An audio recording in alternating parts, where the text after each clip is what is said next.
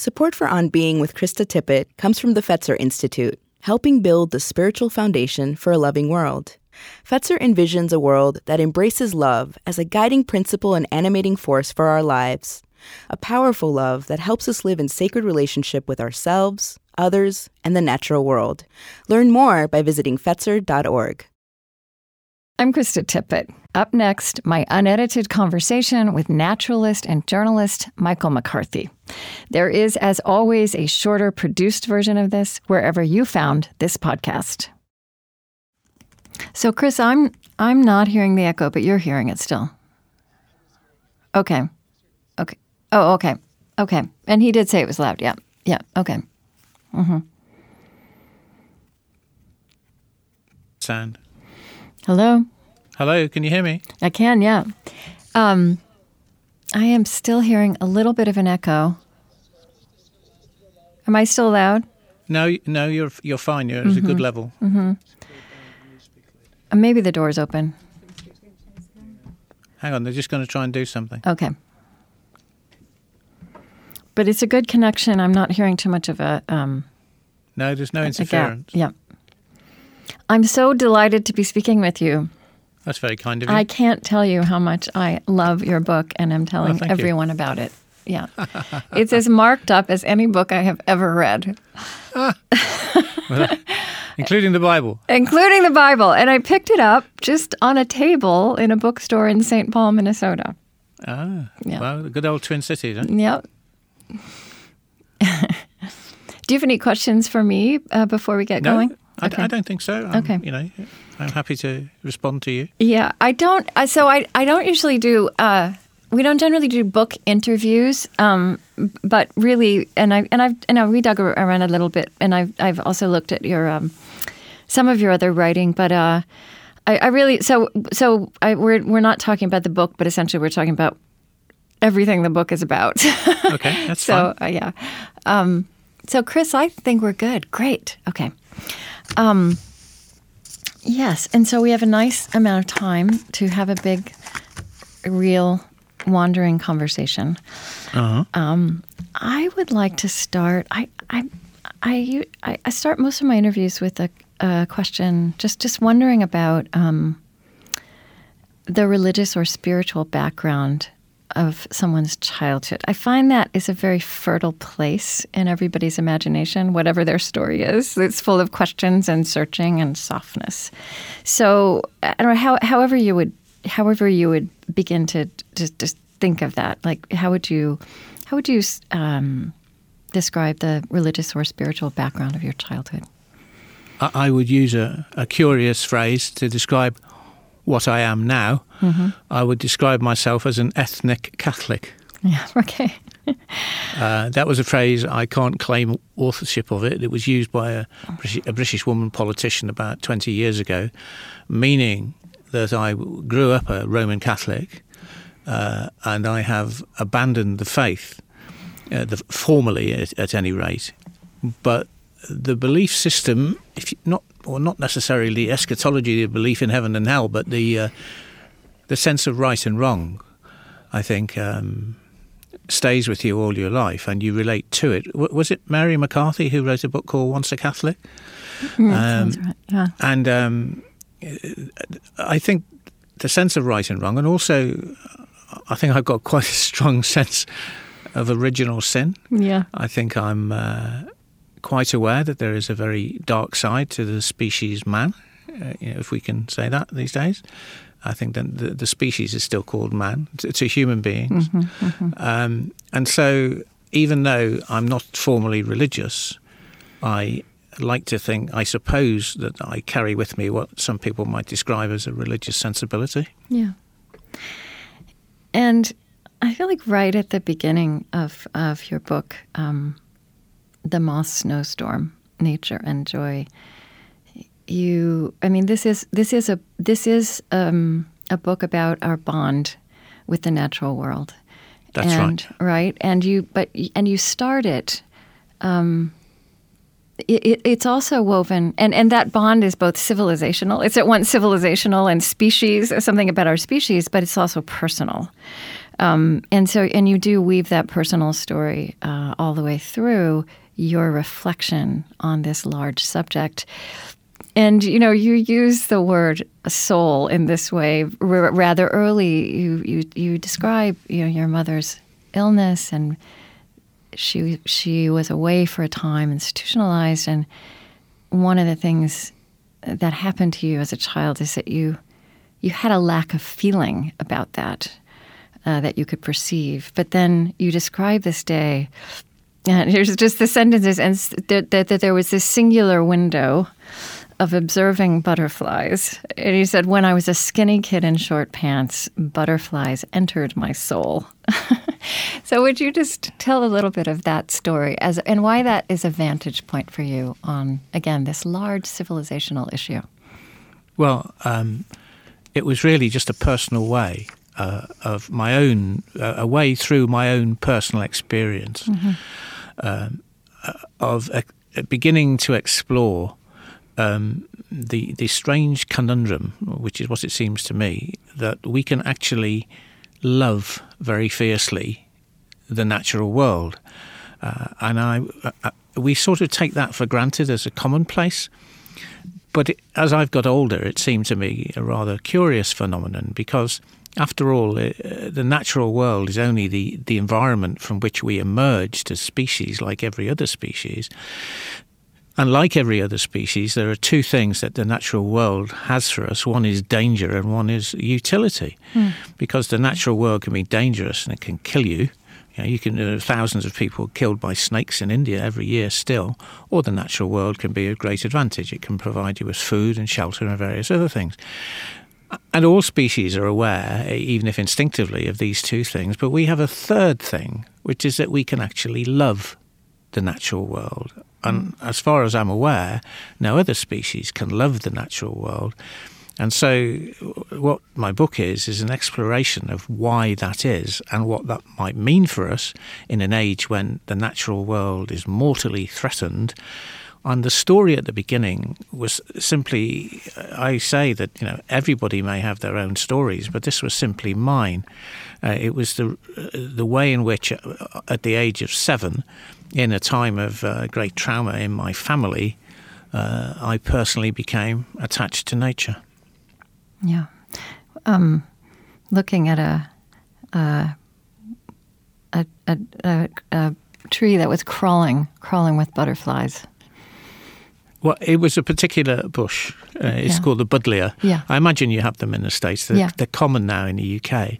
But they're also known as the butterfly bush because they are the, the nectar in them is particularly attractive to butterflies. And this was a day uh, in August 1954 when my mother had gone away to hospital because she'd had a mental breakdown. Um, my brother, who was a year older than me, was completely mortified. He was terribly, terribly upset. And yet, uh, I felt nothing whatsoever, which took me which took me 50 years and a certain amount of psychotherapy right. to, to, discover why.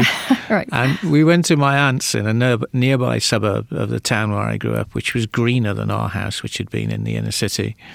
And there was a garden two doors away. And over the wall of this garden hung a buddleia bush. And in those days, when wildlife was far more numerous in the UK, as indeed all around the world than it is now, on the first morning that I ran out into the road to play, this bush was just simply covered in butterflies, and it was very particularly very colourful ones, the most colourful of all the British butterflies. I mean, four of them in particular: the peacock, the red admiral, the small tortoiseshell, and the uh, uh, what's the other one? Um, Vanessa cardui. Remember the mm. scientific name? And I was. Um, I was very taken by them. I, I was lost in contemplation of them. I thought they were remarkable, and the the reason why they made such an effect on me was because I didn't have any other feelings. It was a time when I should have had terrible feelings, mm. but I had no feelings, and the feelings for the butterflies filled this hole, as it were. And that, from that moment on, I began to love the natural world, albeit in fairly strange circumstances. Yeah. You um the the the framing that you give as you think about our collective encounter with this phenomenon and what it means for us in this moment in time is um, taking a very long view of time that, that there are 5,000 generations of us. I actually um, say 50,000. 50, right, but 5,000 of what we call civilization, right? But yes, that's right. Yeah, I, well, I, I, so, yeah. just to be precise, okay. I, say fi- I say 500 generations of farming and 50,000 Okay, sorry. Yeah, of, I missed. I yeah. put an extra okay. zero there. uh, 500, yeah, right. 500 generations of what we call civilization and the yeah. 50,000 generations. And, and the 50,000 generations when we were part of nature. Um, that that that is and your your your argument is that you know that in that period that that is where we evolved where we became what we are where we learned to feel and react where the human imagination formed where we found our metaphors and similes. And you know that's it's not an idea that I had ever heard expressed that way but as you as you lay it out it, it kind of in the way you're talking about it makes sense in my body what you're describing right? That that well, is still defining us yeah, I mean, the idea is not mine, and it's it's not new. It's about forty years old. It's a perception that comes from evolutionary biology. I mean, that's the you know the neo-Darwinism of the late twentieth century, and a particular branch of that, which is evolutionary psychology, which has been going really since about the eighties, and and and the core perception of evolutionary psychology is it is that the 50,000 generations that preceded us in the Pleistocene, which is the age of the ice ages, when we when when we became what we are as part of the natural world, when we were wildlife, if you like, we don't mm. think of ourselves as wildlife anymore, but we were wildlife then.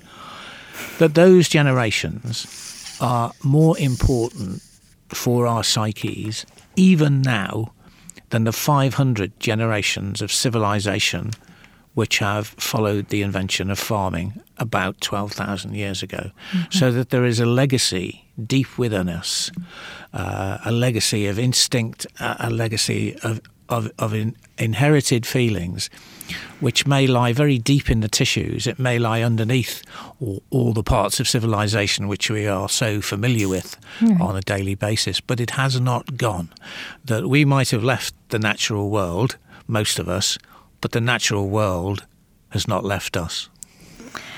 You you describe really interesting. I mean, you, have pursued this in many ways. You describe interesting uh, conversations you've had with. Is it Neil Moores? Of oh Niall, Niall, I think you say Niall. Yeah, yeah, he's the guy who runs Bird Korea. Bird yeah. Korea. Bird, sorry, Birds Korea right. in, the, in South Korea. Yeah, yeah, and some of his observations about. Um, the horizons we human beings favor and and that there are dangers as you say then it's not all beauty um, and softness but that these are dangers our bodies can understand yeah, yeah. I mean, it's funny you should pick up on that reference. Not many other people have, but I did think it was very interesting. Yeah. Uh, Niall Moores is um, a bird watcher, a birder, uh, he's he's a Brit, but he's sort of half Korean. He runs Birds Korea, but what he specialises in is what we would call waders and what you guys call shorebirds. Mm. And he spent years and years and years looking at shorebirds and other birds, and the way in which they move through landscapes. Uh, the principal uh, motivation of which is to see and not be seen. Mm. And what he gradually came to realise was that people still move through landscapes in this way. It's still deeply within us. For example, if you watch people go into a square, very often they will walk around the edges of it without even realizing they're doing it rather than cross it, rather than going across the open middle where they are very visible. And, and there are uh, numerous such ways in, in, in which uh, what, it, what you were referring to then is that I, I do say that nature's not paradise. Right. If you right. think nature yeah. nature's paradise, you're mistaking it. Yeah. Because nature has wonderful things, but it also has great dangers, and nature can kill you. But the point I was making is that these are our dangers. These are the dangers that we we evolved to be familiar with, mm-hmm. and so they are they are dangers which uh, can hurt us, but they're not dangers which are in some way foreign to our nature. Whereas much of modern life, um, from everything from central heating to automobiles to modern sewage disposal to air travel, that's not what we evolved to be at peace with. Uh, and so, um, one of the reasons, one of the things I say is that perhaps the, the only place where we can be truly at peace is in the natural world.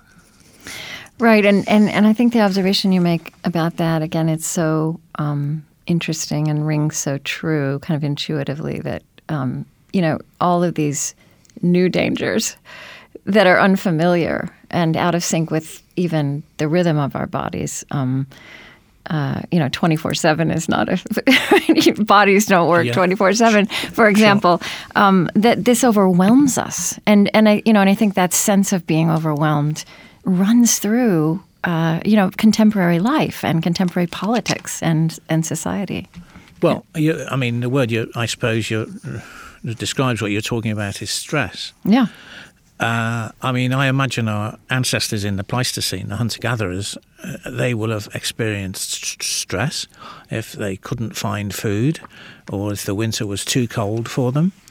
Uh, but I think that the multiple variations of stress that affect us in the cacophony of a modern city are, are um, very hard to cope with for Yeah. some people. Uh, and that and that's why people instinctively uh, go back to the natural world, even if they don't know why. They go back to the natural world as, as something that can return their souls to peace. And of course, in the last thirty or forty years, we've started we've started to see this. Uh, um, uh, we've started to see that this is true empirically, and true scientifically, as well as just, um, a, uh, if you like, a charming philosophical thought. I mean, one of the one of the things that I mention in the book that y- you will have noticed is the uh, fascinating example of Roger Ulrich, Yes. Yes. uh, the, this famous um, American hospital designer. He was basically he was many things, um, um, but he, he, he was an architect basically, but he specialised in designing hospitals.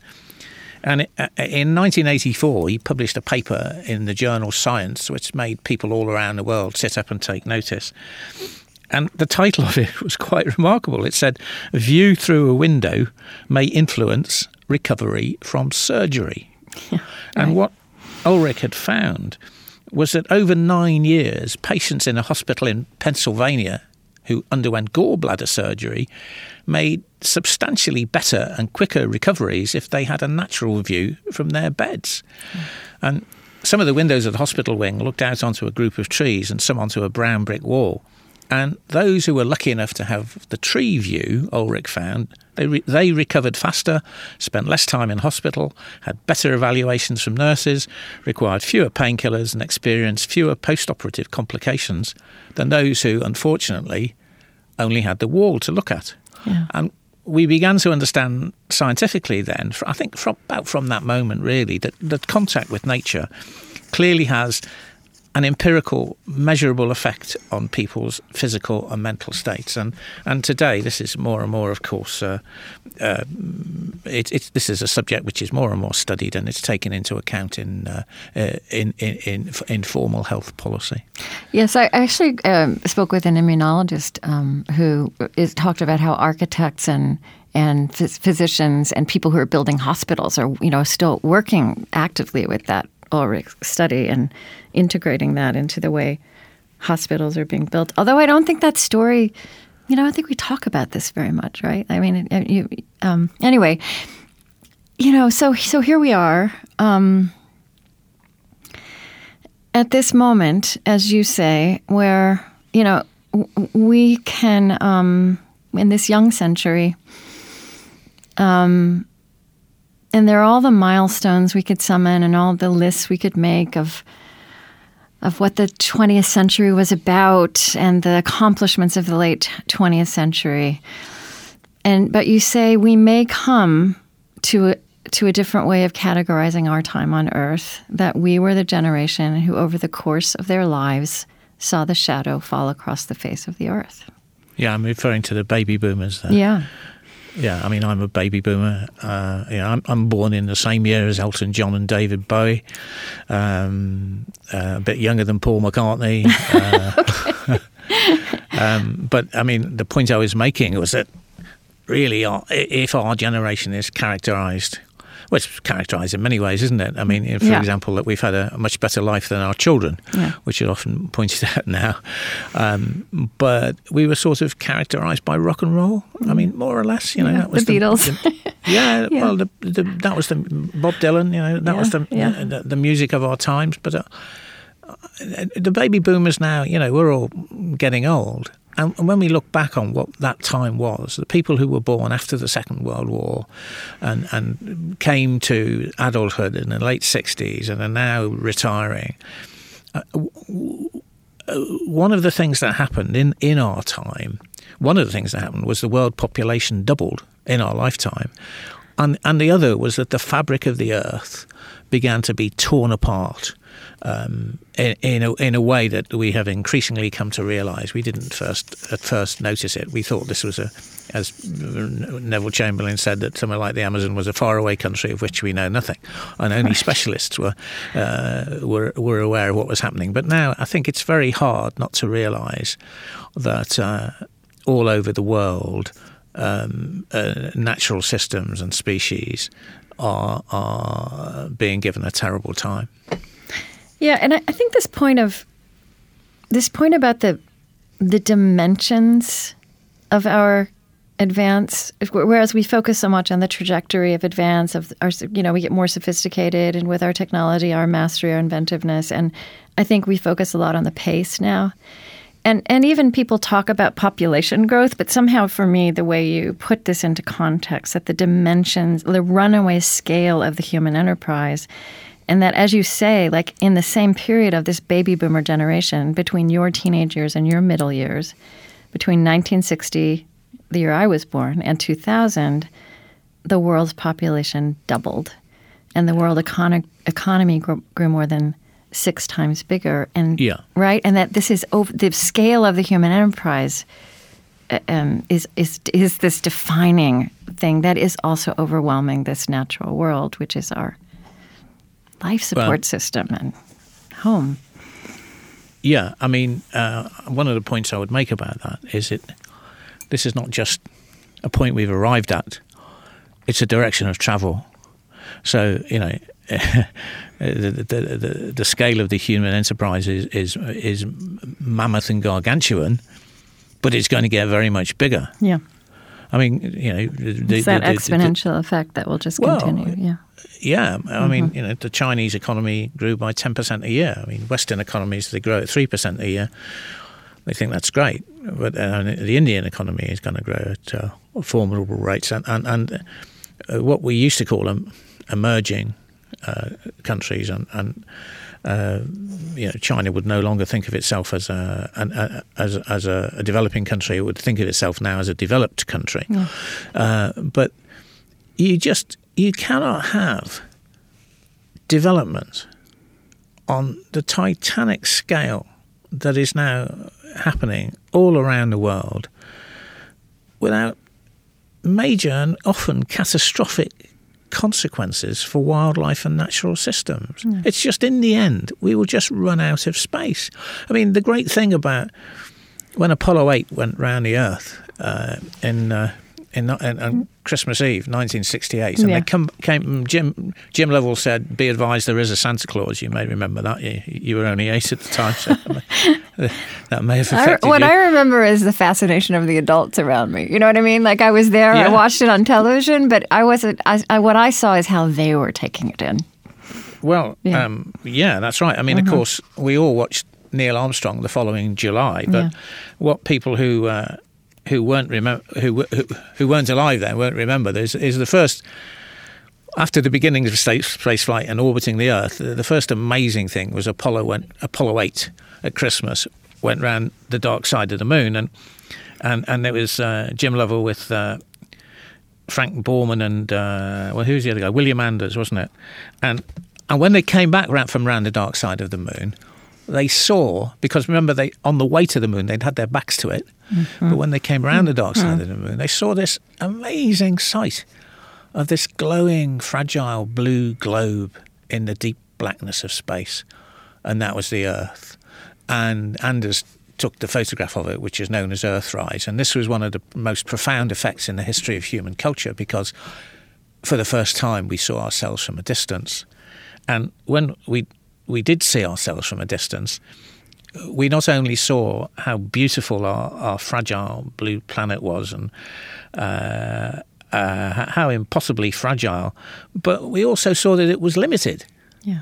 I mean, I, yeah, I think a right, point I made, right. made in the book yeah. was that you don't see that on Earth because after one horizon, there's always another one. Yeah.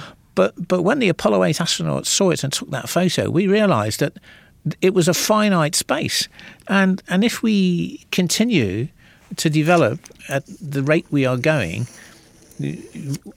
we, I, I, I mean human ingenuity can do many things, can't it? I mean, we had the famous uh, the green revolution in, in farming, so we can feed a lot more people now than we ever thought we could. But eventually, in many places, we'll run out of space, and you know, it's humans, humans who will take the space, and unfortunately, the poor old wildlife, well, that'll have to go. Right. And as you note, we as we well it's so interesting isn't it and strange that that um, I mean, as you note, so so much of the history of civilization, of advance, that we celebrate was about obliterating wilderness. I mean, there's absolutely no value placed yeah. on wilderness, and we forget sure. this now because we even just artistically, aesthetically, we've we've rediscovered wilderness. But that's entirely right. Right, but it was just something to be tamed, and it was foreboding, and it was disregarded. Now yep. that we so so you you you point out that as we are so much of the of so many of the tool, even the frames of mind that we have to now assess, um, are so young, right? That, um, as you say, I mean, that picture in 1968, but also um, the language of ecosystem. I, I, didn't know this. I'd been wondering about this. So it was coined in 1935. Um, that, that, that this is this yeah. the, the life support system idea. Um, uh, yeah, I think that's right. Uh-huh. I, I, mean, we, we, we, we should mix within the picture of bad things happening the fact that we've made wonderful discoveries and that our our understanding of the planet that we, we, we live on or that we have to live on has has uh, gone forward by leaps and bounds. Yeah.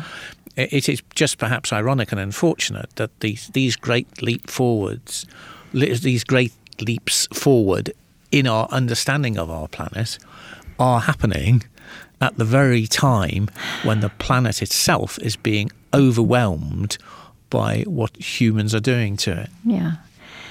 And I think um, uh, your the, the subtitle of your book, um, The Moth Snowstorm, is Nature and Joy. Yeah. And I don't want to call this an argument. I'm trying to think of a better word. Your thesis, but it's more it's more passionate than a thesis. Is that is that is that even as we start to grapple with the dimensions of what's happening, and as we start to rediscover the value of the natural world um, to our well being and even survival, um, we turn instinctively um, to measuring value the ways we do. Um, and having these kind of cerebral conversations about it. And, and I think these discussions about solutions, which also overwhelm people amidst all the other things that are overwhelming them. And your point is that that that we could be making a different formal defensive nature. And in fact that that's what we are called to do right now is a, to defend nature. And you said we should offer up what it means to our spirits the love of it. We should offer up its joy and um, I want you to talk a little bit about your understanding. And joy is it's something that's distinct from mere fun or happiness or pleasure, although it may contain all of those things. The, talk about the heft of joy for you, that why that belongs, and how that could be strong in this encounter we have with our own planet. Well, in fact, yeah, you, are right. I mean. Uh, the theme of the book, the book is nature and joy, and uh, I do uh, I do have a look at what joy actually is. Uh, I mean, uh, I say that it, it, what, if we look what, what is joy, I say it's an intense happiness. Yes, it is, but it it's somehow one that is set apart. It's it's not the same as fun or even delight. Um, it, it uh, it's it's not the same as extremes of gratification like bliss or rapture, Yeah. which I, I, I do say in our, our own very cynical age, you, you can only use them uh, semi sarcastically. Um, but it's still there, and, and, and what it denotes is, is, I say, is a happy a happiness with overtones of something more, which is perhaps a sort of spiritual quality. Um, for example, we we don't use it to define our pleasure uh, in eating um, uh, a particularly well-made pizza, um, but Right. but we we might well think it was appropriate to describe the feelings of a parent finding uh, a missing child and finding them safe and well, or the feelings of a lover whose love for another person has long been unrequited, but who at last uh, finds it being returned, and and. I, I, I take the view that it's it's not a word that we use to describe self-centered gratification, and so we wouldn't tend to use it for euphoria uh, of the kind perhaps uh, induced by drugs. What I say is that joy looks outward uh, to another person, uh, to uh, uh, another purpose, another power, as they would say in uh, Alcoholics Anonymous. And, and I say that joy has a component, if not of morality, uh, then at least of seriousness. It, Yeah. it sig- signifies a happiness, a happiness which is a serious business.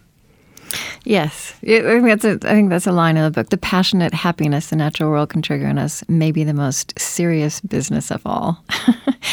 um, and and whereas I think oh, what's important about that, also in terms of what we're learning about our brains and bodies, is that while it's statistics of decline and demise and the destruction of the natural world, uh, don't mobilize action.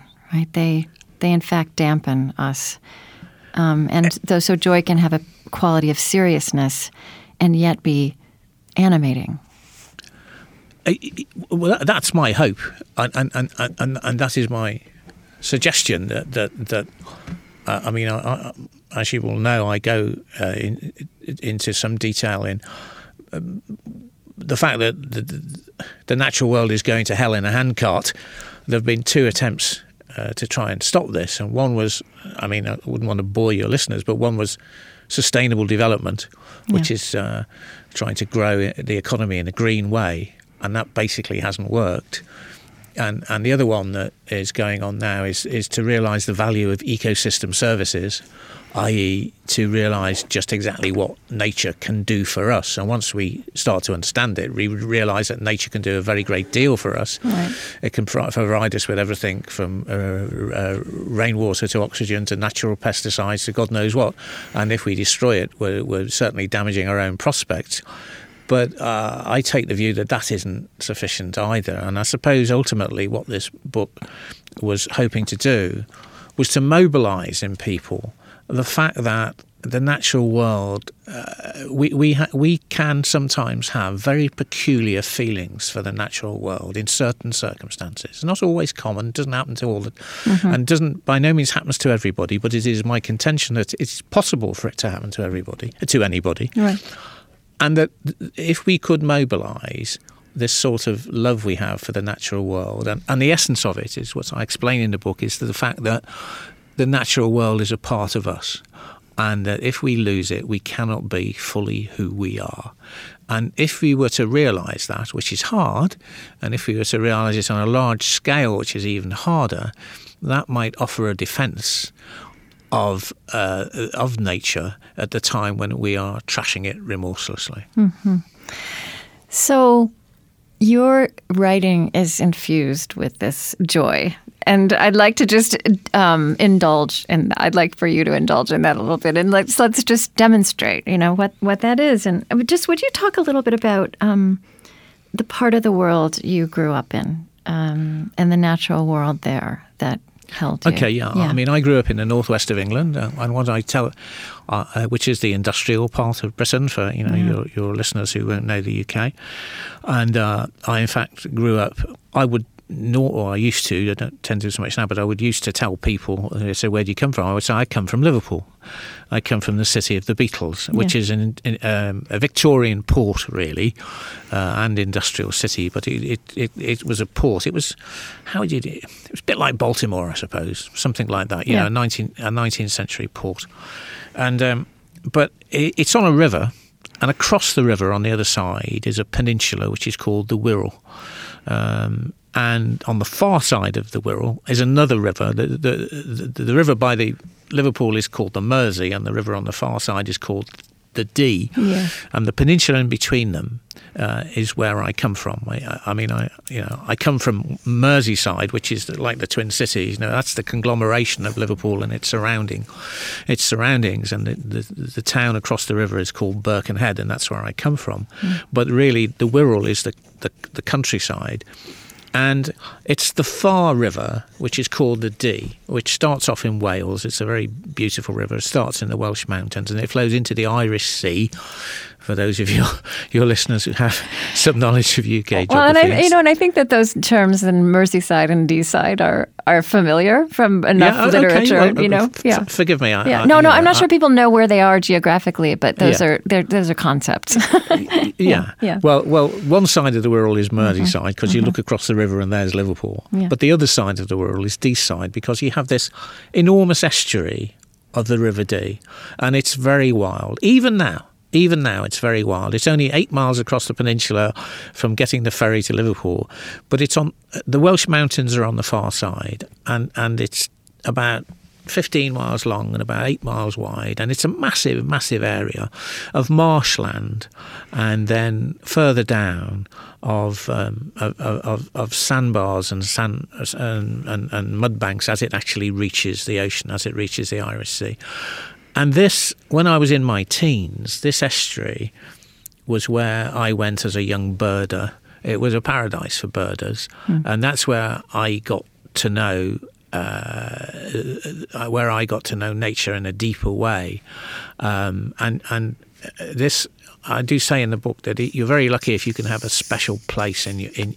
In, in, in your early life, it's almost as lucky as coming from a happy family, and um, and certainly the estuary of the River Dee, the Dee estuary, was my special place when I was a teenager.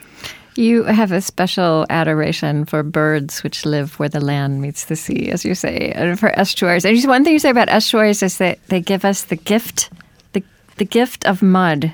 No, I, no, no, and that's not. Hang on, let me. Uh, uh, that's no. Or the birds. I The- the, birds. uh, yeah. What I said was, um, um, uh, um, a, a, a lady who re- reviewed the book in the New York Times. When in fact two people reviewed the book in the New York Times. Uh, the first lady referred to me as the Bard of Mud. Uh, thank, thank you very much. I don't. I yeah. That no. but but um, um, um, uh, the uh, I, I do think that the point I was trying to make was the that what we call waders or wading birds, and what in America you call shorebirds, are a very particularly uh, beautiful set of species. Very, they're, they're, they're, they're particularly they're particularly gracious um, for, for for a number of reasons. I mean, one is that they, I say that they are world wanderers. Um, they- uh, I mean, you may well know that the largest migration flight ever recorded was a bar-tailed godwit, which flew from Alaska to New Zealand without stopping in 2007. I think that is 7,000 miles right across the ocean. It Took it about five days. It had a satellite tracker on it. So they all go up to the. Most of them go up to the Arctic to breed, and then they they they come back down to, to winter in places places like Europe. And what they are is they're they're, they're not they're not tame. They're not like the birds in your backyard. Okay, who hop around okay, your feeder. yeah. You know, even though those are beautiful. I mean, you know, I love American backyard birds. I love uh, cardinals and American goldfinches. I think and, and mockingbirds. I think they're fantastic. Um, but um, uh, but wading birds, as we call them, or shorebirds, uh, they're on the one hand, they're very elegant. They sort of epitomise elegance, but on the other hand, they also uh, epitomise wildness. I mean, I say in the book that they will, they won't come to your garden. They won't sit on your fence. They won't hop on your lawn or sing for their supper. they, they are in their own wild places, and they are eternally untamable, and they're also physically very beautiful. So I was very, um, I was very taken.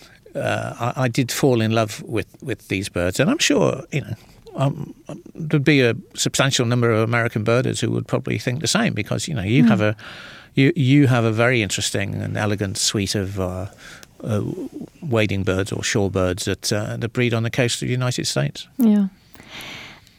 Um, we're just we're entering spring. Supposedly, it's snowing in Minnesota today, but is it really? yeah, theoretically. oh, reminds reminds me of Fargo. Uh, yeah. I think this is my top five movies ever made. Yeah, well, this is even unusual for Minnesota. I mean, there's usually snow in March, but not in April. Um, but I have to say, reading you, I mean, again, to get at this joy in nature, you know, I, um, because I have been reading you while we were entering spring, um, again, you're, you're very lyrical uh, and, and powerful about um, just in the joy you take in this world's reawakening each year. Um, yeah, I mean, right? I think just being attentive to that. Well, that's I think that's right. I yeah. mean, I think there are a number of reasons why. Uh, why the natural world can spark joy in us, uh, and yeah, it can often happen suddenly, and you don't quite realise what you're feeling when you're suddenly taken over with this very strong emotion in certain circumstances. It mm. can be in a sunset, it can be in a, it can be in, in the presence of a landscape, it can be in the presence of a singular, a single species, a particularly beautiful one. I mean, yeah, if you've ever seen a snow leopard, it's mm. close to. I mean, these are amazing animals. But it's certainly the case that the reawakening of the world every spring is something that stirs very, very profound emotions in us. The fact, the fact that our lives are um, linear, they only go in one direction. But the life of the earth is circular. Mm. It goes round, and everything dies in the autumn, and the leaves fall off the trees, and and the the, the world seems to come to an end, and it's locked up in ice. But then it, it's reborn, and that's one of the greatest things in our lives, sure, surely. That that that, that, that rebirth of the earth. I think you have to be a uh, a, a, very very uh, concrete-hearted person. Not not to not uh-huh. to I mean, yeah, I mean, yeah. know, I'm sure you've seen the. Uh, I think the cherry trees in Washington are flowering. Yeah, right. Just just about now. you have to have a heart of stone not to be moved by that, surely. And and but but but, but and it's not just it's not just the physical beauty, which is enormous. It's the sense of new life. It's to, to us who only have one life, uh, especially as we get older and we know that the end of it is coming. Mm. The fact that here is new life being born, and and um, I have a friend who's a, a woodland scientist, and he said he's in his early seventies, and he said to me um, uh, last year, "I just see life now as how many springs I've got left." Mm. Um, mm. You you um, have you have a special love, or just I mean, I think we all love blossoming, as you say, but I feel like you. Uh, you just attend to it. You say you created a blossom yeah. calendar. Yeah, and I do, I do like blossom. I mean, I make I make the point that English is very unusual, and uh, and ch- a charming peculiarity of English, the language, is it has a special word for the flowers of trees. And mm, and and, mm, and mm. most languages don't. And if you you know read all your Japanese poetry and read all the wonderful haikus, and so many of them are about blossoms of the plum, in the Japanese the word is tree flowers. And it's French, and in French it's les arbres en fleurs, and in Germany it's die Baumblüte.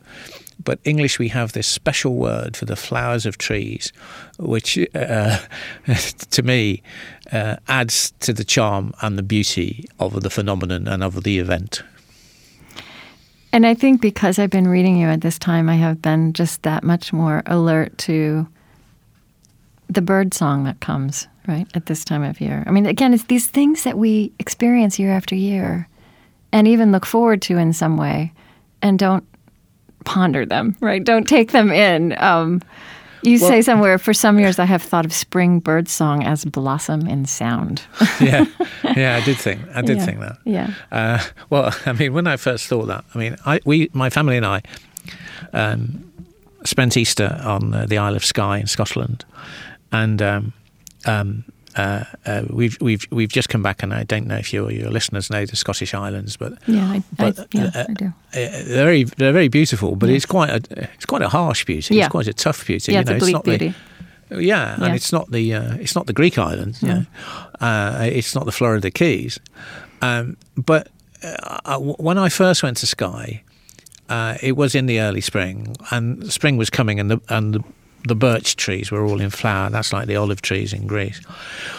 But there was this particular small bird, which is in Britain is called a willow warbler, and and and when it sings, it's not sensational, but it's very nice, and it's a sort of silvery descending cascade. It sort of goes seep seep seep seep sup sup sup sup sup sup sup seep seep seep seep sup sup sup sup sup sup, and and on Skye, on the moorlands and the and the, the birches, it's a sort of harsh landscape, but these softened it somehow. They softened the, the bird song softened the harshness of the landscape, and it softened it as much as blossom would have done.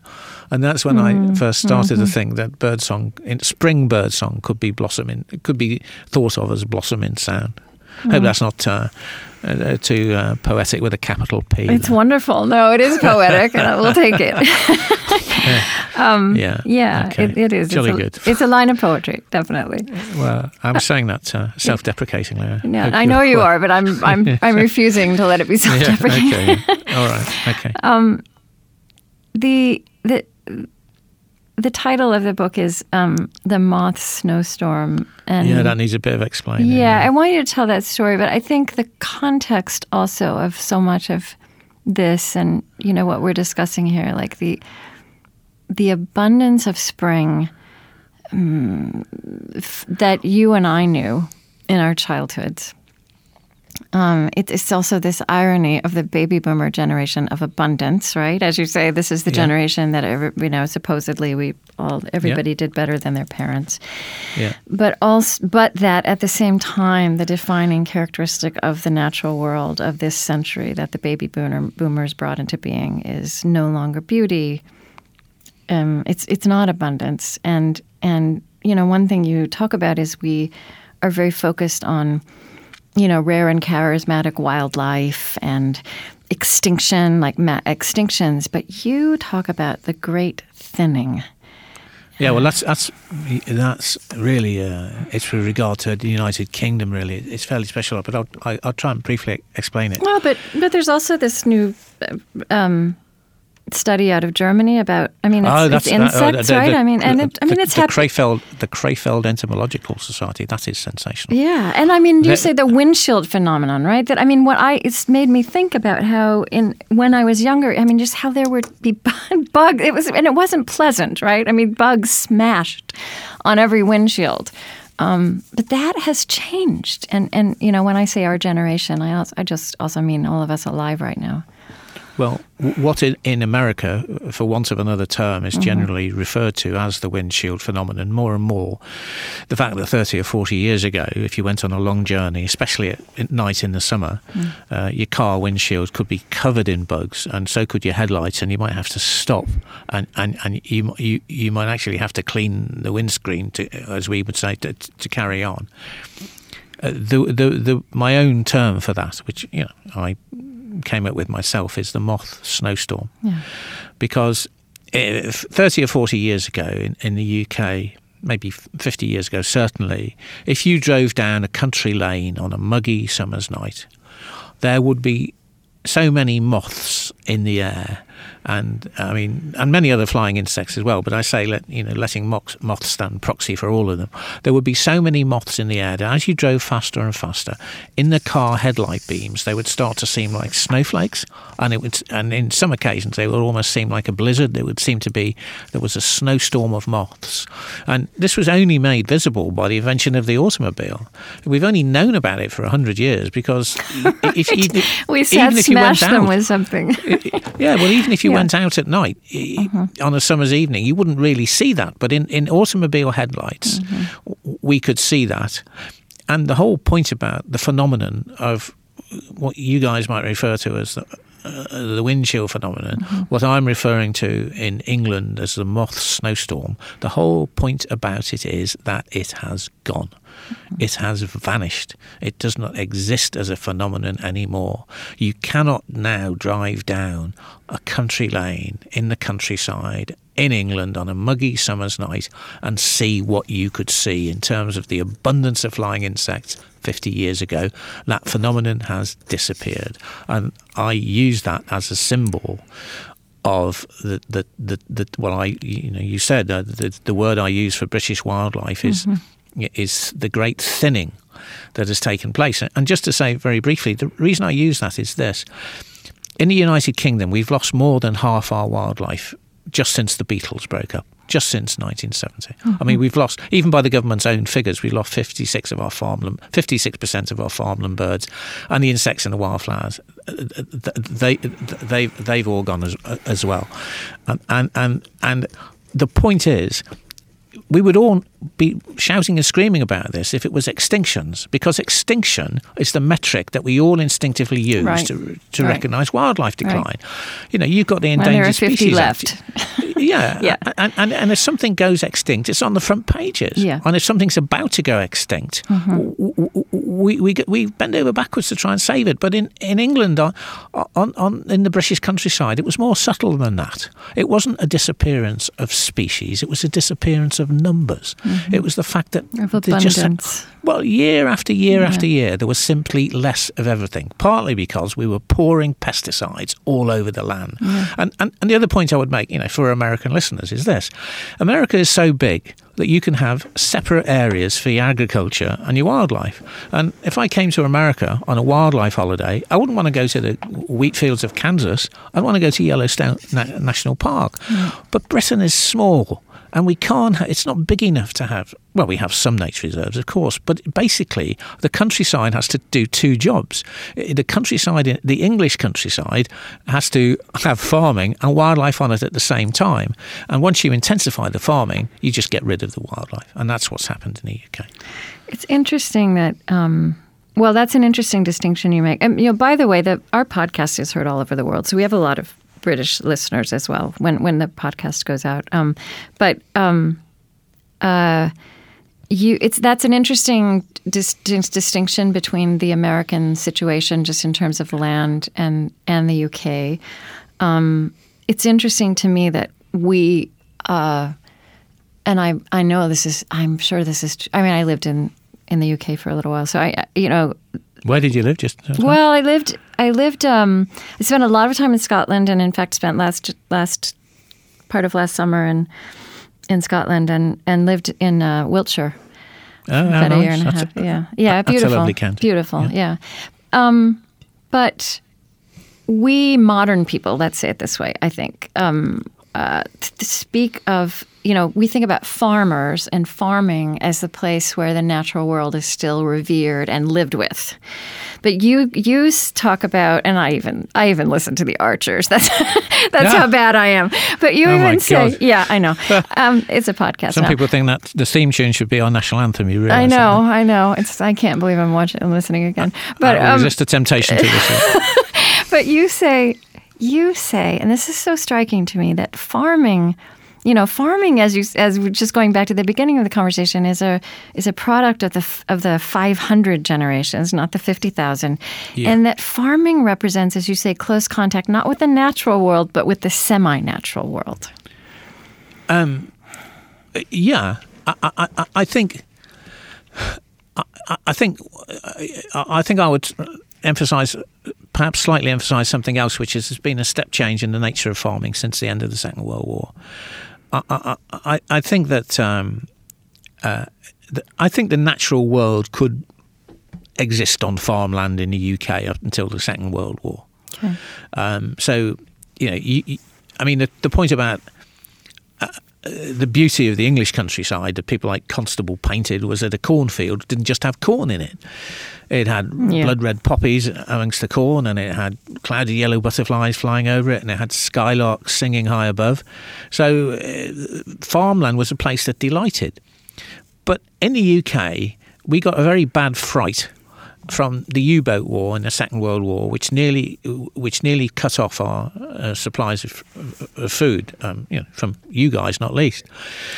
And so, in the, the government that came to power after Winston Churchill fell, the Labour government in 1945 was determined that the UK should be self-sufficient in food. And what they did was in 1947, the year of my birth, they passed a piece of legislation called the Agriculture Act 1947, which gave farmers enormous help in intensifying and producing more food from their land. And to do that, uh, they were given lots, lots of grants to bulldoze out natural features, which were all wildlife rich, like hedgerows and ponds and coppices, which is a small wood in the UK.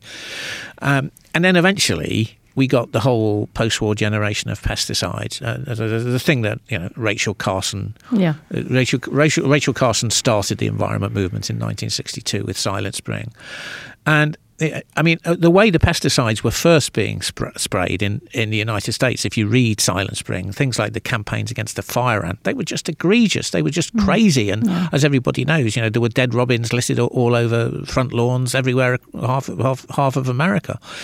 But and that and that was scaled back. But what has happened since is the fact that farming has become wholly dependent on chemicals and it is wholly dependent largely on poison. We have a farming based on poison.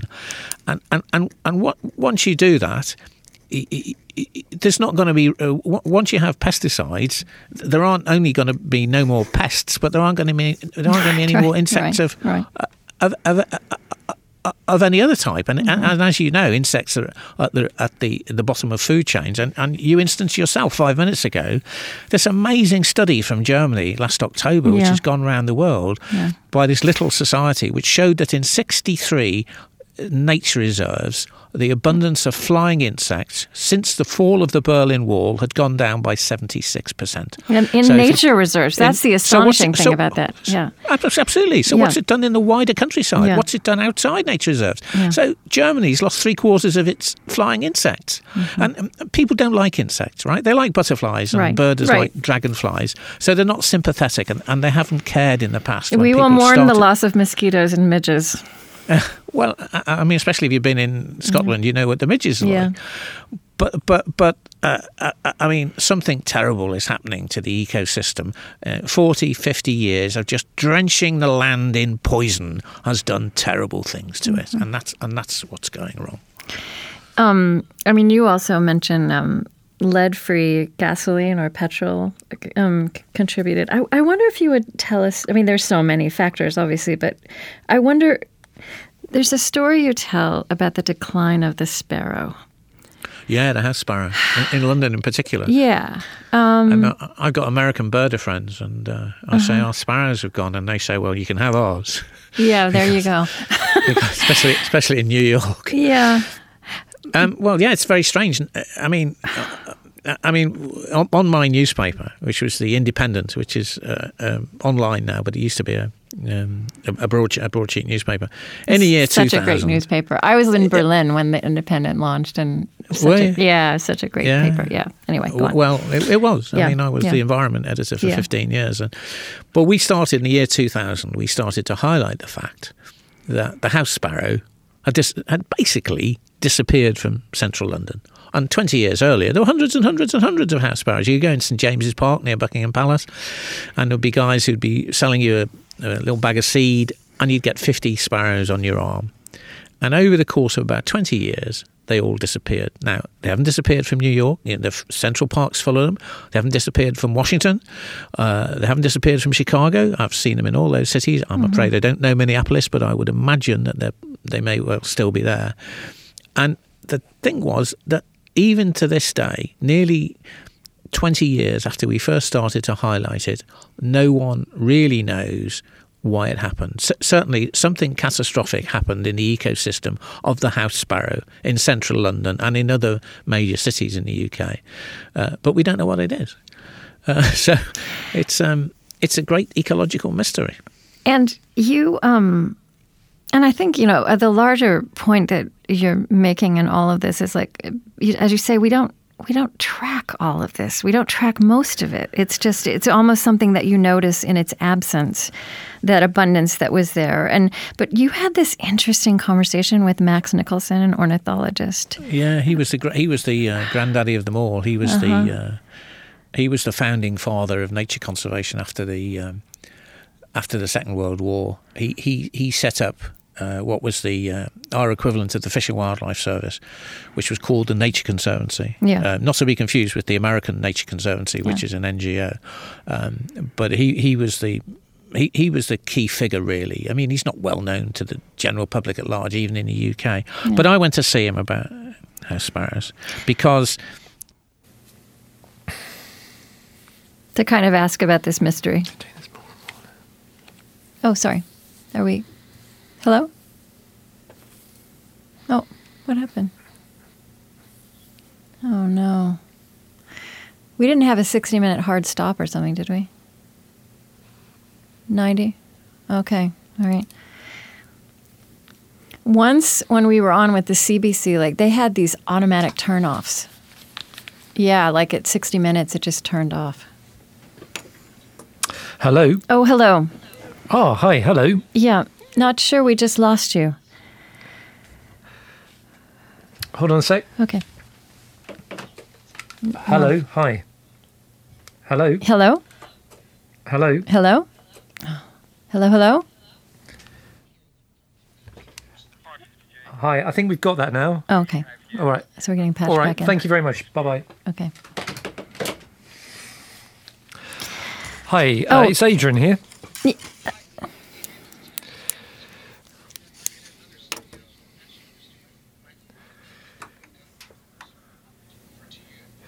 Right. Um, I'm expecting to speak to Kirsten.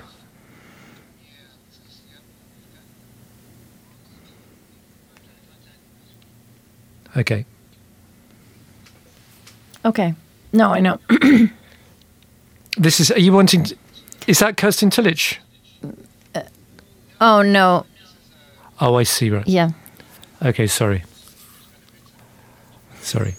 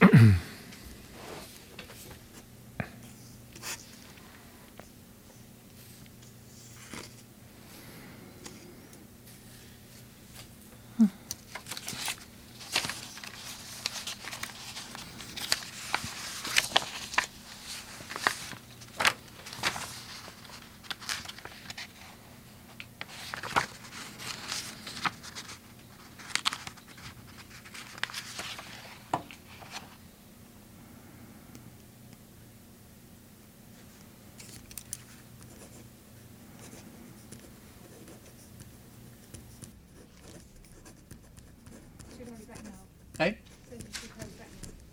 Hello. Hello? Can, you- can, can you hear me, Krista? Yes, yes. There's an echo on this now. Oh, okay. Um, There's a terrible okay. echo on it. Okay, now I think it's gone. Should it be? Is it gone now? Try it now. Okay. C- uh, can you hear that? Yes. Okay, we're back. I think. Okay, wonderful. Uh, yeah, I don't know what happened, but we're back. Okay. So, luckily, you were right at the beginning of a story. You'd set up Max Nicholson, so you went to see him to talk about, I think, the decline of the sparrow, this mystery. Yeah. Um, hang on. Just let me get my head around it. Try uh, uh, remember.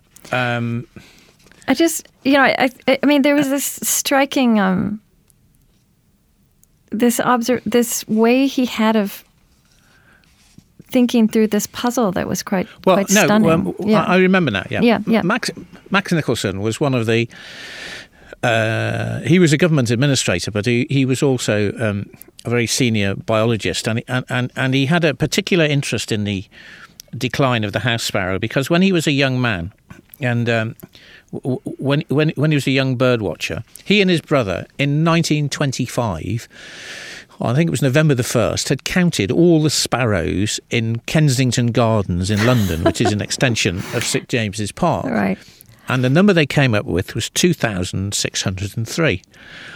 And 75 years later, I went with him to the day to, to Kensington Gardens to try to count sparrows with members of the London Natural History Society, and the number they came up with was eight. So he was particularly interested in the decline of the house sparrow. And when I went to see him, he had um, he, he, he had a peculiar theory of his own, which was that as they started to decline, and they were probably declining because their food sources, which are insects, were getting fewer and fewer and Oh, fewer, okay. he thought that there might come a point where uh, they they the colony sort of committed suicide, that they sort of felt it's not worth the game is not worth the candle anymore. Um, if, if there's, there's only so few of us, so let's not bother. And th- this actually um, has a this this phenomenon has a scientific name. It's called the Allee effect, after an American biologist from the 1930s called Warder Allee, which is and the, the theory is that that, that declines in socially breeding species become self-reinforcing. So, so and, and you've, you've seen it with the shahtoosh ant- antelope in, in, in Asia, that the, as your populations start to go down, if It's you're colonial, thinning. Yeah. Uh, as, as they start to thin, Yeah. there'll come a point where they just break up.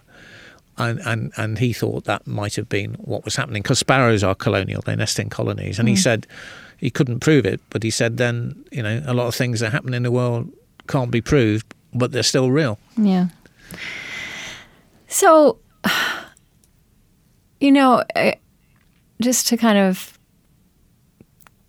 come back to this larger framing of this and the I mean I could you know the way we discuss things like this when it becomes a debate uh, when it becomes about problems and to solve or whether they need solving. And, you know, I could imagine somebody could say, well, we can live without house sparrows. Obviously, London has gone on without house sparrows. Um, I think your argument is that that if we should lose nature, that we become less than whole, that we be less than we evolved to be. You even say that we would find true peace impossible. Yeah, th- that's what I personally think. I mean, uh, many people, I'm sure, wouldn't share that view. Uh, perhaps because I don't, I wouldn't want to be patronising to people who don't share that view. But you might say that because they don't see a lot of nature, and they haven't mm. seen what nature can do for for, for human beings.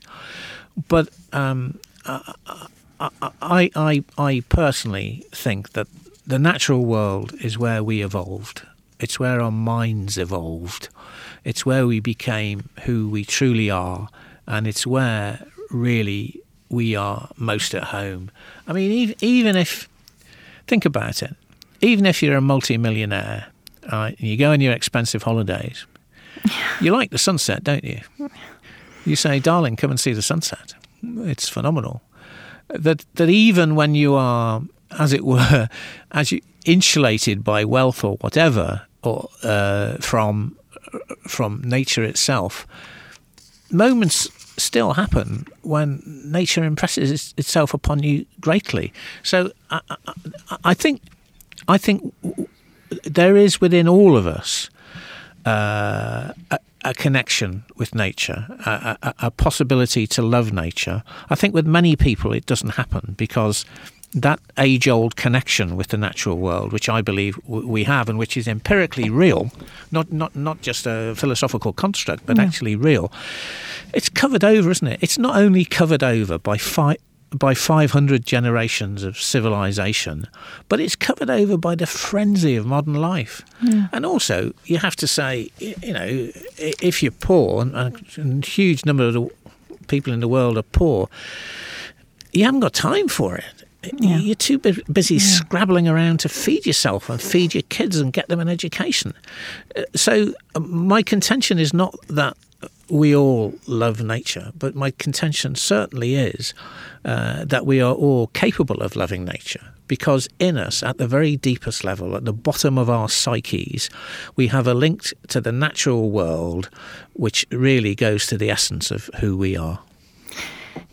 And I mean, there is, you mentioned the Roger Ulrich study about which is, which is changing the way new hospitals are being built but there is a whole there's an emergence of literature about public of public health about contact with the natural world oh, oh abso- right? absolutely and, there's, there's, and there's human a huge well-being there's a huge yeah. literature on it yeah, yeah. and the I mean especially in, in America as well especially in, yeah and, and another thing I was looking at just because I've been um, I've been working with this idea recently there's a, there's this whole new science of awe and how awe is this kind of defining human experience that actually has consequences. A, yeah, AWE. AWE. Yeah, AWE. That actually, and these are these are scientists who are studying this, and they're not religious people, but you know that that this human experience of awe, more than other emotions, actually leads people to cooperate and share resources and sacrifice for others. So it that, that there's a link between awe and altruism.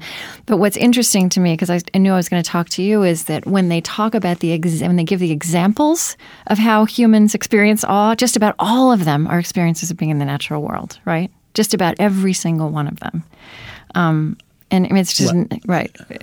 You- you- go on go on Yeah, I mean, no, think I just yeah, yeah. So I, I, uh, and so that I, I, I, I just I'm I'm aware of that, and you know, also what I just thought of when you talked about if you know if you have a lot of money, you still like a sunset, but there's also this kind of perverse demonstration of what you're saying, in that one of the things about modernity is how you know it's very hard in some places to get close to a coastline because it's been bought up by rich people. Do you know what I mean? That's entirely It's right. So I true mean, in yeah. America, in so many of our beautiful places. Well, I mean, uh, one of the one of the great achievements uh, of, British society after the Second World War was we have um, uh, an environmental NGO called the National Trust, which has basically come to look after um, uh, Uh, great aristoc- aristocratic houses that the aristocrats Yes. can't afford to live in anymore. You know, the Down the Downton Abbeys, indeed. But one of the things that the National Trust started to do in the 1960s here was to buy up coastline to preserve it. In, in a scheme called Enterprise Neptune, and they've now bought nearly a thousand miles, which is a lot for us. I know it would be, wouldn't be so much for you, but it's a lot for us of the most beautiful coastline in the UK. But I do think that the, the, the development of the coastline is pretty rotten. And if you look at, for example, at the south of France, if you go from the Italian-French border at Mentone at Menton, and then you go west, you have to go way past Saint-Tropez. You have to go basically past Le Lavandou, Yeah, and I've driven it. And it's hundred miles before you get to natural coastline. So in the south of Yeah. France, you've got hundred miles, which is just concrete. You know, the beaches are there, but it's it isn't natural anymore. Yeah. And, and, and I think that's entirely right. Um, or you know, kind of how luxury places will be on these places of great natural beauty, but in that, in that sense, um, not accessible. Uh, to, Well, I to, mean, to other ordinary people. If you, if you look at the market for luxury travel, it's one of the things it does, isn't it? It, Yeah. it sort of tries to save beautiful places, which Yeah. would be of, would benefit the souls of all of us. Yes. But it basically it says, um, Yeah. "Hey guys, have you got fifty thousand dollars? Well, you, Yeah. you know, you can have two weeks here, Yeah.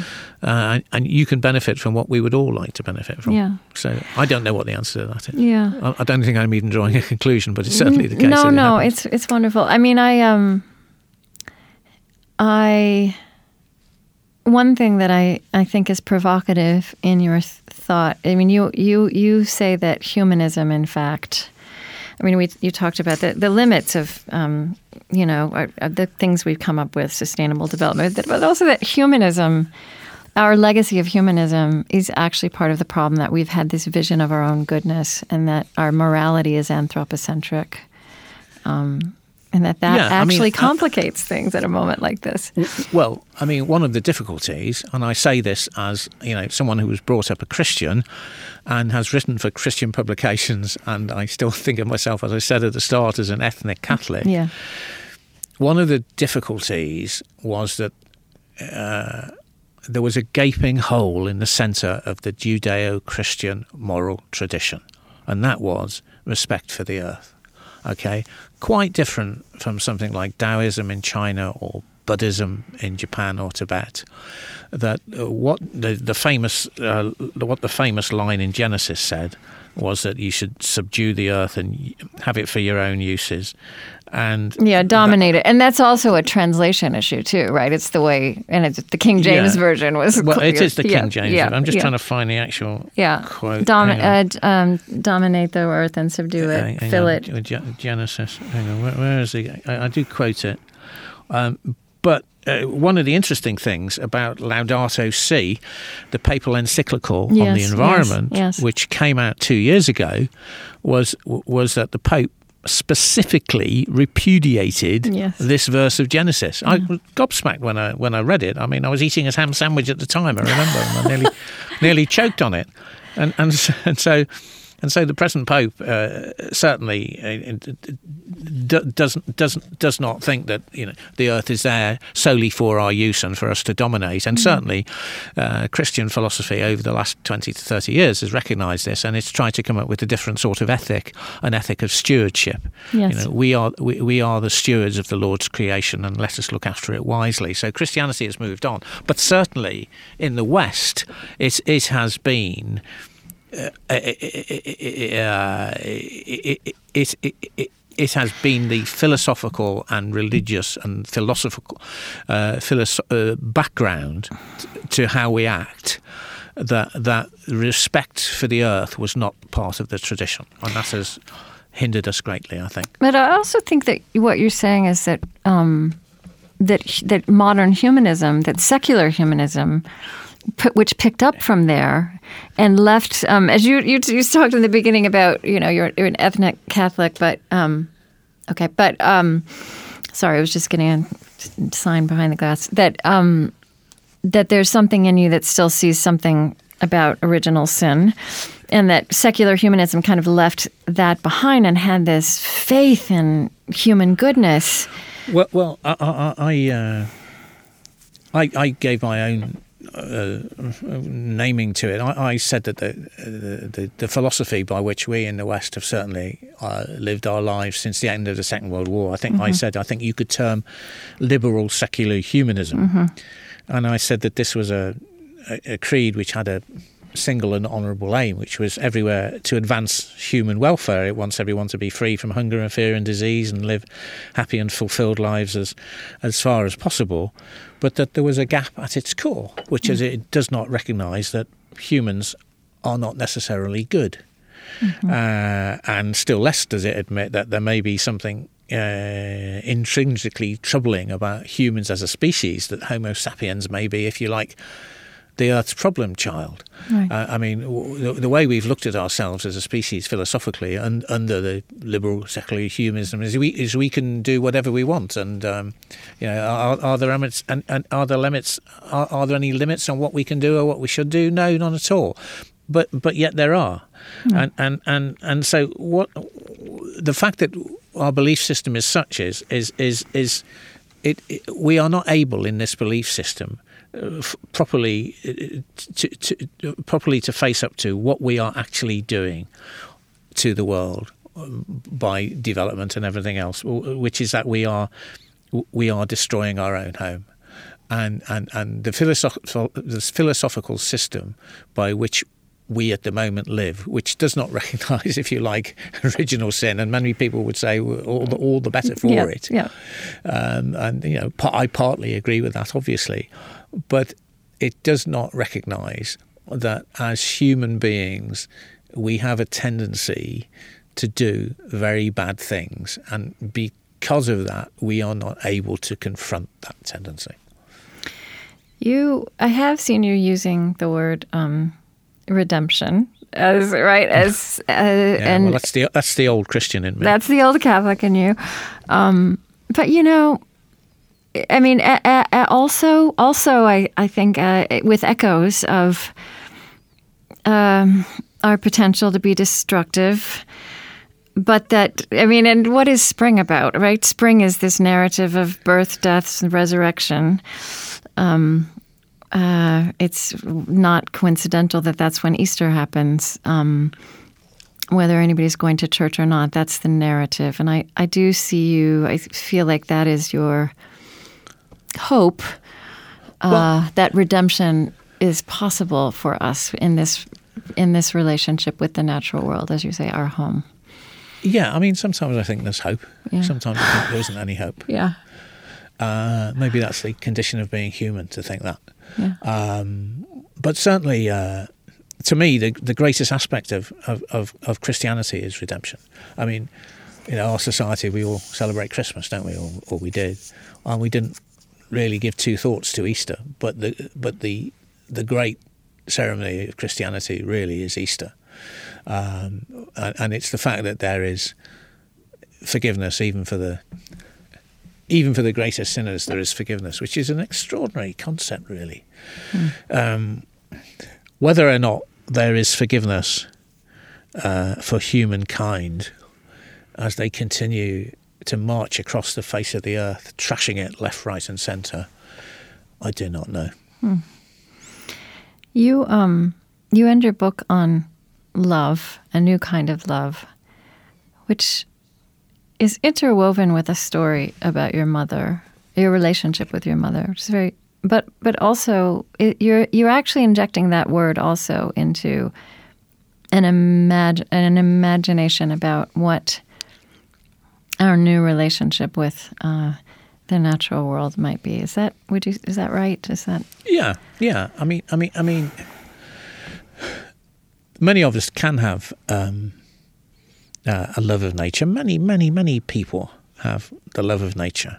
Uh, probably more don't, but but many actually do, and I, and I think that what I was suggesting was that that, that there could be uh, a, a, more informed version of that, which would be a deeper and uh, a more powerful version of it not just a casual love of the natural world, which is fine. You know, mm-hmm. I have the same casual. You know, you walk out into your garden or you walk into the countryside and you you know you guys here at Meadowlark or, or whatever and and you feel joy but there could be a, a, a bigger and a more generalized realization of everything that the natural world means to us um, the fact that you know the point I'm making, I'm suggesting is is that it is an essential part of us, and without it, we can't truly be who we are.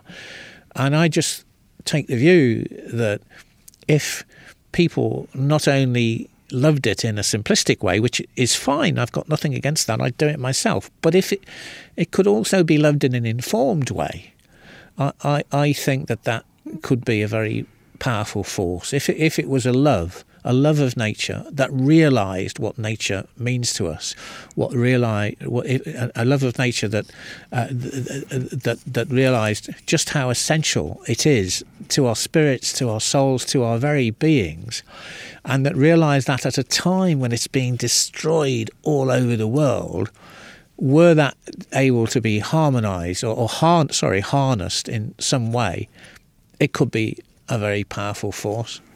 Uh, because, because uh, you know even one people who who who uh, even one person who who who, who feels like that is, good. I, I, mean, even a single love like that, I say, has real worth, but th- uh, thousands of loves like that have real power. Mm-hmm. Since uh, ordinary people's feelings are the beginnings of political will.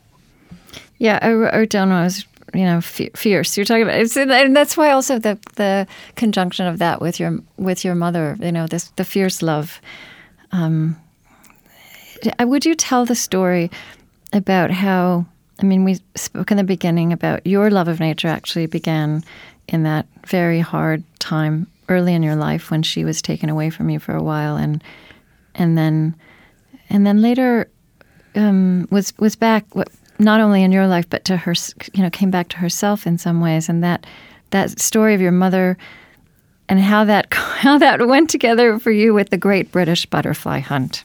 yeah, yeah. Well, I mean, how you brought those things together in, yeah. in your writing, yeah. Well, um, okay. Uh, my brother and I, he, my brother John was a year older than me, and uh, we had an experience that must be common to many people. Uh, my mother had a mental breakdown when I was seven, and my, my brother John was eight. And um, she went away to a mental hospital, which in those days you didn't often come back from, but Yeah, she did come yeah. back. And my father was a, a merchant navy radio officer. He he was on the, one of the Cunarders, the Queen Mary, sailing between Southampton and New York. So he was away. So our aunt and uncle uh, took us into their home, and that was where I saw the butterflies. And because my brother was devastated, but I didn't feel anything whatsoever, in in in that uh, um, um, absence of any other feeling, that's where my butterflies got into my soul, and why I became I fell in love with nature. But when my mother came back, um, she had sort of recovered, and, and, and, and she was damaged in on the surface, but she she she wasn't damaged in her core, as alas many people are who, who undergo mental trauma. And gradually, as um, I went into my adolescence and my, my teens and my adulthood, um, I came to love her very, very much. And, and, and um, I, I re- rebuilt my relationship with her. But it all came uh, crashing down in 1982 when I was 35 because my mother died at the age of 68. And I found then, to my absolute amazement, uh, that I could not mourn her. And that just as I felt nothing when she went away in 1954 when I was seven. Now, when she went away forever, I couldn't feel anything either. And I did not know how to react to this. It was, you know, to have your grief taken away from you is a very, very strange situation. And I lived with this for seven or eight years. And eventually I realised if I was going to come to any sort of terms with it, I would need professional help. So I, um, as I say in the book, I started climbing up to the attic flat with a picture of Freud on the bathroom wall twice a week, Yeah. like you do, you know, like Yeah. our generation all do. Yeah. We, you know, we pay our hundred dollars a time, and uh, it, it- which which is it was in a part of London. Uh, known as Crouch End, uh, which has so many psychotherapists, it's sometimes referred to as Couch End. Uh, uh, and anyway, I, I gradually, over the course of three years, I came to understand what had happened. And the fact was that when my mother had gone away, uh, when I was seven, I had hated her for that. I had hated her because she hadn't said farewell to us or anything like that. She'd just gone away and left me, although my psyche did not allow me to admit that. So I, it turned into indifference. And similarly, when she went away forever, when, when she died, the same feeling kicked in. I hated her because she had gone away again. I hated my mother because she was dead. And um, these are the sort of uh, tangled bits of your psyche that psychotherapy, which has lots of critics, but sometimes Yeah. you know, can help you actually sort out. And it did in my case. And so, as I say in the book, uh, I was greatly um, thrilled to have recovered my feelings for my mother and to have understood what happened in my childhood, which had seemed so confused. But I had no way of marking that. Uh, I didn't have a way of commemorating this really big thing in my life. I mean, we, we like meaning making, don't we? That's why we have ceremonies. We have ceremonies Yeah. for christening. Most of all, we have ceremonies for marriage, and we have ceremonies for, cem- uh, we have ceremonies for funerals. We don't let people be buried or cremated just like that. We we want to have some sort of solemnity, some sort of meaning making. But I had, I did not have one, and but eventually, uh, I came across one, which is when I took my children to see my mother's grave. We were sitting at, standing by the grave, and um, uh, what I thought was a dead leaf came blowing al- al- along the wind. This was on a March day and fell on my mother's grave, and it was actually a peacock butterfly when it opened its wings, and that just set set in me the idea of uh, a memorial to, to my mother, uh, and the memorial was to go and see every single British butterfly species over the course of the summer, and there are 58 of them, and de- to dedicate every one of them to her. And because I was the environment editor of a major national newspaper, I suggested that as a summer feature. For You the were able to get a lot of people involved in that with you. Well, we su- we suggested uh, Yeah. readers might like to do this, and there would be a prize for it. We called it, as you mentioned, the Great British Butterfly Hunt. Uh, but wha- and and it was very successful, and it was great fun, and all the rest of it. But what it was about for me was um, giving my mother uh, something to recognise w- what a magnificent person she had been, and what I gave her was all the butterflies of my country.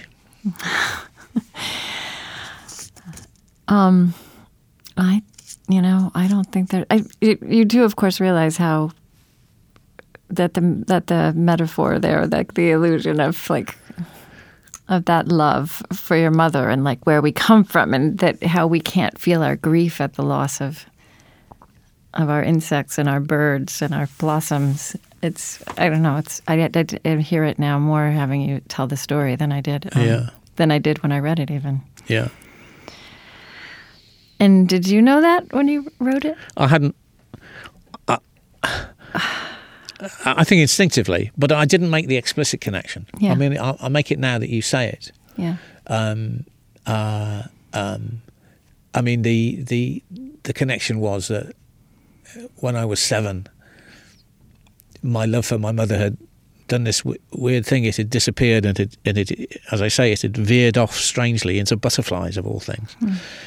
And so, fifty years later, I found a way of paying tribute to her, which involved butterflies, Yeah. which involved dedicating them all to her. It just seemed appropriate. That was all. Yeah. I mean, you know, it was just entirely personal. If I hadn't written the book, I would have Yes, I know, never, but you, you I'd know have never told Like- anybody about it. But that's the thing about, I mean, love. That's why it's such a good. Um, I spoke once with a um, a Buddhist teacher, Joanna Macy. I don't know if you're familiar with her. She's been she like was in, involved in environmentalism before the word Mm-hmm. was coined, and she talks about also our fierce love for the world, and that you know when we. You know, when someone you love is sick, you know, is in the hospital, is ailing, is dying, you don't you you go sit with them and you right and you you don't say well i'm busy i'm you know but but with our with the world that we love with our insects and our birds and our blossoms um, we it's so overwhelming we turn away and yet i think you're making that connection too that can we can we what is that bond you say that bond we have with the natural world if we could take that seriously that could keep us also at- attending and then and then healing participating and It's just very difficult to recover, isn't it? Sometimes. I, yeah. I mean, it's just so covered over, as, as we've discussed with 500 generations of civilization. But just the frenzy of modern living, just the cacophony, just the Yeah. noise. You know, if you live in a major city, um, uh, um, I mean, I, I'm friends with a, I'm friends with a on Twitter, um, with a guy who uh, uh, called Matthew Willis, who lives in Brooklyn, and his Twitter handle is Backyard Beyond. And what he's doing Hmm. right at the moment is he's he's following the fortunes of two kestrels. Uh, um, uh, I mean, kestrels are very beautiful small falcons um, that live in Brooklyn. And he puts it up on Twitter. Uh, he puts up beautiful photographs of them and how they're getting on. You know, living right in the heart of residential and industrial areas. But not many people can do that. I mean, not many people who live. And, and, and, and remember, since 2007, the majority of the people in the world live in urban environments. Right. That was a great, great milestone. Yeah. A, a, a, a, terrible milestone. And the figure now is about 54%. percent And it will be 66% by 2050. So most of the people in the world live in urban environments where there isn't any wildlife. Hmm. So, how other than things like the, the the sunset, and if you live in Manhattan, you can't even see the sunset. you know, But I think um, you, I think you think it matters that he's tr- he's following those kestrels. Oh God, yeah. Oh yeah, it's Yeah. it's a fan- fantastic thing to do. I mean, it, it just gives you hope that you can live in a city, Yeah. and there can still be wonderful wildlife experiences. Yeah. I mean, this was first done. Do you remember about twenty years ago when people started following the red-tailed hawks? I think it was in, in Central Park. Yes. People right. started realizing that uh, Right. you know urban wildlife could be really interesting, but there isn't enough of it, and there's too many people.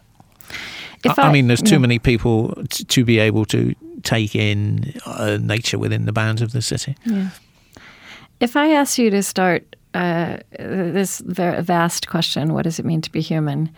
Um, as you've lived your life and the things you've cared about, the observations you've made, how would you begin to speak about how your understanding of that has evolved, what it means to be human?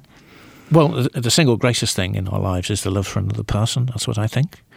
Uh, whoever we are and whoever the other person is, but but human love um, is transcendental or transcendent. It, it uh, I think it's the single greatest experience we can have, and um, I I rejoice when anyone has it mm. and finds it, and um, uh, uh, I am mortally sad for anyone who hasn't found it in their lives, of, of whom there are many. I mean, there's a famous poem by Philip Larkin called "Faith Healing" about um, uh, you know people who haven't found love, and and uh, I I would just you know if I could wave a wand, the thing I would do is let every individual find the love of another individual. I think that's what I would do.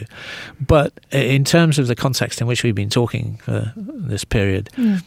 clearly. Uh, we humans come from somewhere. We don't just come from nowhere. You know, we didn't just didn't just pop out of an egg. Uh, well, we did in one way, but it, I mean, in another way, we didn't. right. Uh, and where we came from, where we emerged from, is the natural world. And for 50,000 generations, we were wildlife, right? Uh, well, we don't think we are anymore, and probably we're not, but we were just another species. Um, I mean, and that's just of Homo sapiens. That's before yeah. going further yeah. back, Homo erectus and everybody else. But I think it, for myself, I cannot see our identity as humans as separate from the natural world from which we emerged. And what I think is that in the end, our spirits uh, have an urge, they, they have a longing to go back there. If not necessarily to go back there, still to be part of it. And I think this longing can be surprise you. It can suddenly leap out in certain circumstances. You can suddenly realize you're feeling much you're, you're surprised by the strength of your feelings. Mm. But I do feel that that to be human, uh, to be fully human, is to recognise that the natural world is where we came from, and it remains part of us. And uh, without it, it, being fully human is something we cannot do. Well, thank you so much for writing the book and for having this conversation with me. I'm really looking forward to sharing it with people. And we'll well, thank we'll, you. We'll let you. We'll keep you posted on when it's going up and all that. And uh, it'll yeah, be in very, all very, very strange to feel like somebody in Minneapolis is in the next room. Modern communication. Yeah, yeah. It's it's very intimate technology too. Don't you feel we're coming yeah, into each other's heads rather than talking yeah, on the yeah, phone? Yeah. yeah. Are you going to be in London in the next year? I yeah. I, I get I, I may be there this summer. Yeah. Well, I, you let me know and I'll buy you lunch. I would love to do that. I'm really glad to know you're in the world. Thank you so much. Well, thank you. I much appreciate it. I mean, I really do. Okay. And thank you for you know I, I, it was very it was very good to talk to you. Thank you. Yeah. Have, okay. Yeah. Have a great rest of your day. And you. Bye bye.